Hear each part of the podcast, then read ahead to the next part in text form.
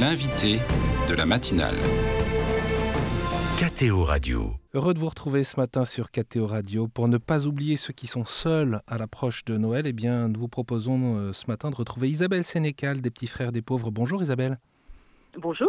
Vous êtes responsable du pôle plaidoyer. On peut rappeler, pour qu'il n'y ait pas de confusion, que les Petits Frères des Pauvres, ce n'est pas une congrégation religieuse, mais c'est une association non confessionnelle.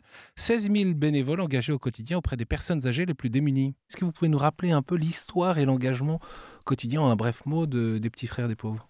Les Petits Frères des Pauvres, euh, nous sommes une association euh, créée il y a près de 80 ans, dont la mission dès le départ a été euh, de lutter contre, l'isolement des, personnes âgées. Et on voit bien que l'évolution de la, société, il y avait de l'isolement voilà, en 1946, mais il y a toujours de l'isolement en, 2023 avec des modifications. La, la société a évolué, on bouge beaucoup plus, on beaucoup plus mobile, euh, donc ça peut euh, amplifier euh, cet isolement. Et en plus, il y a de plus en plus de, personnes âgées, elles vivent de plus en plus longtemps, et on voit qu'il y a vraiment une rupture, voilà, au niveau du, lien social, du maintien du lien social, à partir de, l'arrivée dans, le grand âge. On va revenir avec vous sur, la question du contexte que l'on connaît aujourd'hui et des enjeux pour vous, mais encore un petit mot, en quoi la période de Noël pour vous est une période de grande mobilisation alors la mobilisation pour lutter contre l'isolement des personnes âgées, elle est indispensable euh, à Noël. Noël, c'est le symbole de la joie, du, du partage. Euh, nous, les personnes qu'on accompagne sont isolées et vont passer euh, Noël euh, toutes seules. Et c'est difficile d'échapper euh, à, à, Noël, si je puis dire, parce que quand on va sortir dehors, on voit les, les, décorations, les, les gens parlent de, de Noël, les gens vont dire bah, je vais rejoindre, je vais rejoindre ma famille. Et puis, euh, il y a des personnes euh, âgées qui sont toutes seules, qui n'ont pas de famille, qui n'ont plus de lien avec euh, la famille, qui vont pas recevoir de cadeaux, qui ne vont pas, pas, en faire. Et c'est encore plus compliqué parce que là, elles ont vraiment l'impression de compter pour personne et avec un, fort sentiment d'inutilité. C'est pour ça, bien évidemment, que nous, dès le départ hein, de l'association, Noël a été un, un, temps très, très fort de, mobilisation parce que le but, c'est que les personnes âgées, même les plus isolées, même les plus euh, fragilisées, euh, elles, aient, elles aient un Noël. Ça, c'est vraiment primordial. Isabelle Sénécal, vous nous parliez là tout à l'heure de, de la fondation euh, des Petits Frères des Pauvres en 1946. Quelle est au fond l'évolution aujourd'hui? Quel regard vous portez sur le nombre de personnes isolées et âgées en France? Alors l'évolution, donc d'une part, euh, les évolutions sociétales qui sont en France et partout euh, d'ailleurs, c'est-à-dire qu'on va plus vivre forcément à côté de ses proches âgés, on va aller s'installer, euh, voilà, un peu plus loin, voire même pour certains à, l'autre bout du monde. Alors on a des choses intéressantes comme le numérique, on va pouvoir rentrer en contact par exemple, voilà, avec de la visio. Hein. on l'a vu depuis le Covid, ça, ça a explosé, et ça rend ça remplace pas, et je pense qu'on l'a tous vu aussi euh, pendant les confinements, ça remplace pas le, vrai contact en, direct, de se voir, d'échanger, d'échanger des regards, de se prendre la main, euh, voilà, ce, genre de choses. C'est vraiment indispensable, hein, le, contact, euh, le, vrai contact en, réel. Et puis, on est une société vieillissante, là aussi en France et ailleurs d'ailleurs. et donc, les personnes âgées, il y en a de plus en plus. Euh, et elles vivent de plus en plus longtemps. Et on voit que nous ne sommes pas forcément prêts à euh, cette arrivée massive de personnes du, grand âge.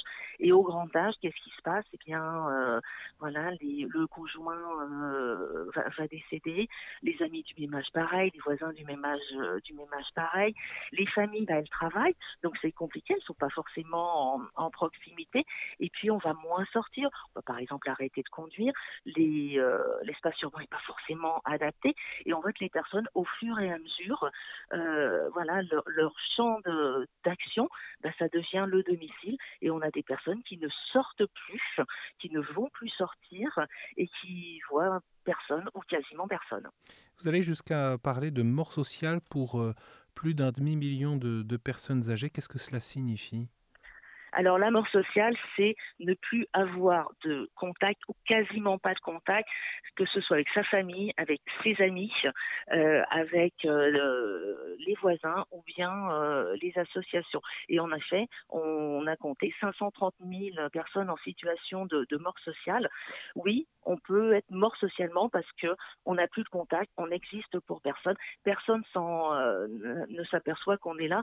D'ailleurs, on, a aussi euh, alerté euh, en début d'année et on le fera à nouveau début 2024 sur la conséquence la plus terrible de la mort sociale, c'est la mort solitaire à savoir, c'est toujours dans les rubriques faits divers, encore un drame de la solitude où des personnes âgées sont décédées euh, chez elles, toutes seules, et on s'en aperçoit euh, des semaines, euh, des mois, voire des années après.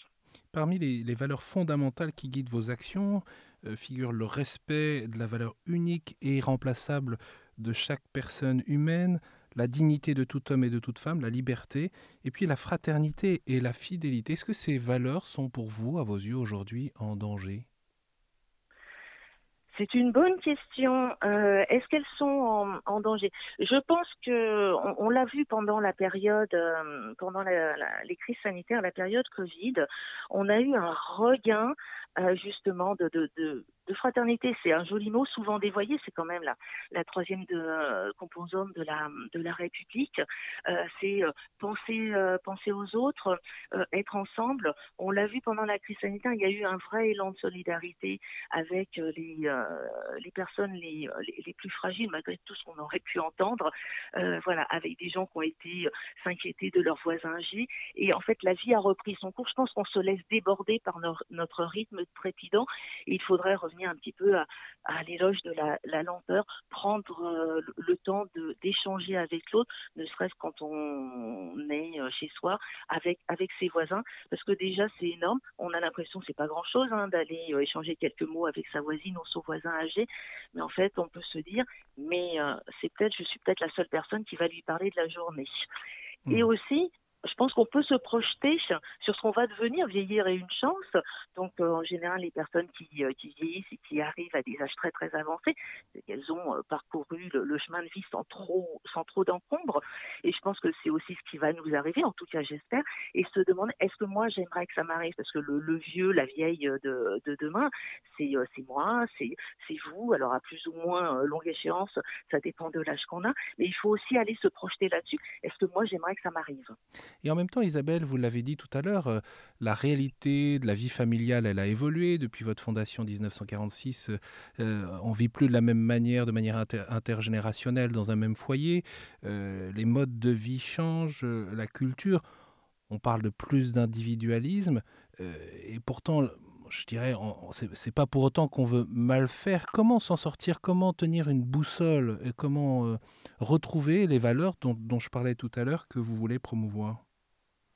Ben, je pense déjà ça commence par, comme j'ai dit, les, petits gestes euh, du quotidien. Après l'individualisme, nous, on, a énormément de jeunes qui sont euh, qui sont bénévoles euh, et ça c'est très très encourageant. On entend beaucoup parler de conflits entre entre générations, mais on voit bien que les les, les jeunes qui viennent nous voir, ils ont envie de de, de s'engager.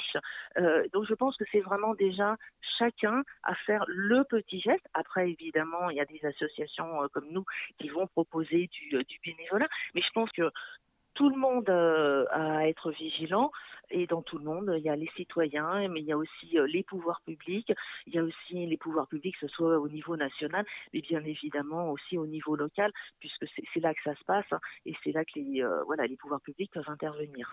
Vous parlez des, pouvoirs publics, il y a en ce moment en cours d'examen au Parlement une loi grand âge. Est-ce que cette loi, elle va dans le bon sens et notamment autour de la refonte du système des services d'aide à domicile ou encore améliorer la qualité des services dans, dans les EHPAD. Est-ce que c'est suffisant pour vous? Alors, on, cette loi grand âge, on l'attend depuis, euh, depuis 15 ans, je crois c'est un petit peu l'arlésienne puisqu'elle avait été annoncée puis euh, annulée hein, depuis la présidence de Nicolas Sarkozy en fait. Donc ça commence à dater euh, un petit peu. Euh, ce qu'on voit que là il y a eu une stratégie du bien vieillir qui est sortie et c'est là qu'a été annoncée la reprogrammation d'une loi. Ce qu'on voit sur cette, stratégie puisque la, loi n'est pas encore voilà le, texte de loi n'est pas encore paru on voit que les, pouvoirs publics sont, si je prends la stratégie bien vieillir, attentifs au fait, et là c'est la première fois, c'est quelque chose d'intéressant, que euh, ce qui concerne les personnes âgées, c'est pas que du social et du médico-social, euh, ça va être du, transport, ça va être de l'aménagement, euh, voilà, il y a plein de choses. Ça c'est quelque chose d'intéressant. Après, on voit bien qu'ils sont un petit peu démunis au niveau que ce soit les EHPAD ou bien le, les, les, services d'aide à domicile, ils sont indispensables. En plus, les, les personnes âgées, elles veulent vieillir à domicile il y a une crise des, euh, vocations, les conditions sont, dures, euh, donc il y a eu euh, un peu de revalorisation de salaire, mais, mais ça suffit pas. donc là, on voit bien que les, pouvoirs publics ne savent pas trop euh, quoi faire. Donc on attend bien évidemment cette loi, mais le, nerf de la guerre, c'est le financement. Et sans financement, ça va pas beaucoup évoluer. Donc on espère que les pouvoirs publics vont enfin euh, s'apercevoir que le, financement est vraiment primordial pour permettre euh, d'être à l'écoute des personnes âgées et pour leur permettre de, de, vieillir là où elles ont envie de vieillir, chez elles. Et donc pour vieillir chez elles le plus tard possible, eh bien en effet, il faut, il faut des moyens que ce soit des moyens humains ou bien des moyens financiers. Et vous avez souligné également ce que les pouvoirs publics, entre guillemets, ne peuvent pas faire, c'est l'attention au sein même de nos familles, dans notre voisinage, cette relation et la qualité de cette relation personnelle. C'est une invitation à, là, à l'approche de Noël, de, de regarder, d'être attentif autour de soi? Ah oui, oui, tout, tout à fait. Hein, les pouvoirs publics ne peuvent pas tout faire. Heureusement, d'ailleurs, il ne faut pas compter que, sur eux. C'est aussi des initiatives, euh, des initiatives personnelles. Euh, donc, bien évidemment, bah, si euh, si on peut accueillir ses proches âgés, alors ça peut être compliqué parce qu'en effet, elles elles n'ont plus de voiture, elles ne vont pas sortir de, de, chez elles. Donc, il faut trouver des, il faut trouver des, des solutions. Et puis, pour les, personnes qui voilà, qui sont chez elles, qui ne veulent pas sortir voilà, le, voisinage, par exemple, euh, on dit souvent que le voisinage c'est un lien faible, mais en fait il est hyper fort, parce que c'est des gens qu'on voit quasiment tous les jours. Nous, on a mis en place euh, justement un, un kit qui s'appelle Chasseur de solitude, qui est disponible sur notre site internet. C'est des petits conseils euh, pour euh, aller voir une personne âgée qu'on connaît pas, parce que c'est pas forcément facile hein, d'aller toquer à la porte de, ses voisins. Euh, donc c'est des tout petits conseils, au moins voilà le, le, les 24, les 25, et si j'allais dire un bonjour, ou alors mettre une petite carte parce que je suis pas très à l'aise sous sous la porte. Voilà, c'est tous ces petits gestes qui sont euh, qui sont essentiels, comme dire voilà euh, dire bonjour à la personne âgée euh, qui habite au-dessus, lui proposer de traverser la rue. C'est vraiment on s'en aperçoit pas, mais c'est ça aussi la, la, la, fraternité. La fraternité, c'est le, le début de la fraternité, c'est des petits gestes d'attention vers l'autre. Isabelle Sénécal, une dernière question avant de nous quitter, parce que vous avez parlé tout à l'heure, euh, au début de notre échange, sur euh, la signification de, Noël. Euh, Noël pour les chrétiens, c'est la fête de la Nativité, la naissance du Christ, dans l'humilité de, la crèche, vous l'avez dit, c'est une fête joyeuse. Qu'est-ce que vous attendez des chrétiens à Noël, vous qui œuvrez dans une association non confessionnelle auprès de ces personnes âgées isolées? Alors en effet, nous sommes une association euh, non confessionnelle. Je pense que les valeurs d'humanité, de, fraternité, elles sont pour, tout le monde. Euh, et donc forcément qu'on qu ait euh, une religion ou pas, euh, la fraternité, l'humanité, l'amour de l'autre, on peut pas y échapper parce que c'est quand même ce qui fonde notre société et toutes les autres sociétés. Si on n'a plus de rapport aux autres, on n'a plus de société et on n'a plus de cohésion. Euh, donc qu'on soit euh, voilà, qu'on soit chrétien, qu'on soit musulman, qu'on soit bouddhiste, qu'on soit juif, qu'on soit athée, il y a d'autres religions, mais sinon je ne vais pas tous les citer. Voilà, l'amour et l'attention à l'autre, on doit vraiment vraiment y faire attention parce que c'est ça qui, euh, c'est ça qui fait euh, ce que notre société doit être. Merci beaucoup Isabelle Sénécal d'avoir été avec nous. Je rappelle que vous êtes responsable du pôle plaidoyer des petits frères des pauvres. Vous avez parlé euh, des petits conseils pour avant de visiter les, les, personnes âgées autour de soi. Je rappelle votre site internet parce que ces petits conseils, on peut les retrouver sur votre site internet petitsfrèresdespauvres.fr. Merci infiniment aussi d'avoir rappelé aux chrétiens d'être euh, euh, des témoins authentiques de cette joie de Noël qu'ils s'apprêtent à vivre. Merci beaucoup d'avoir été avec nous ce matin. Merci à vous.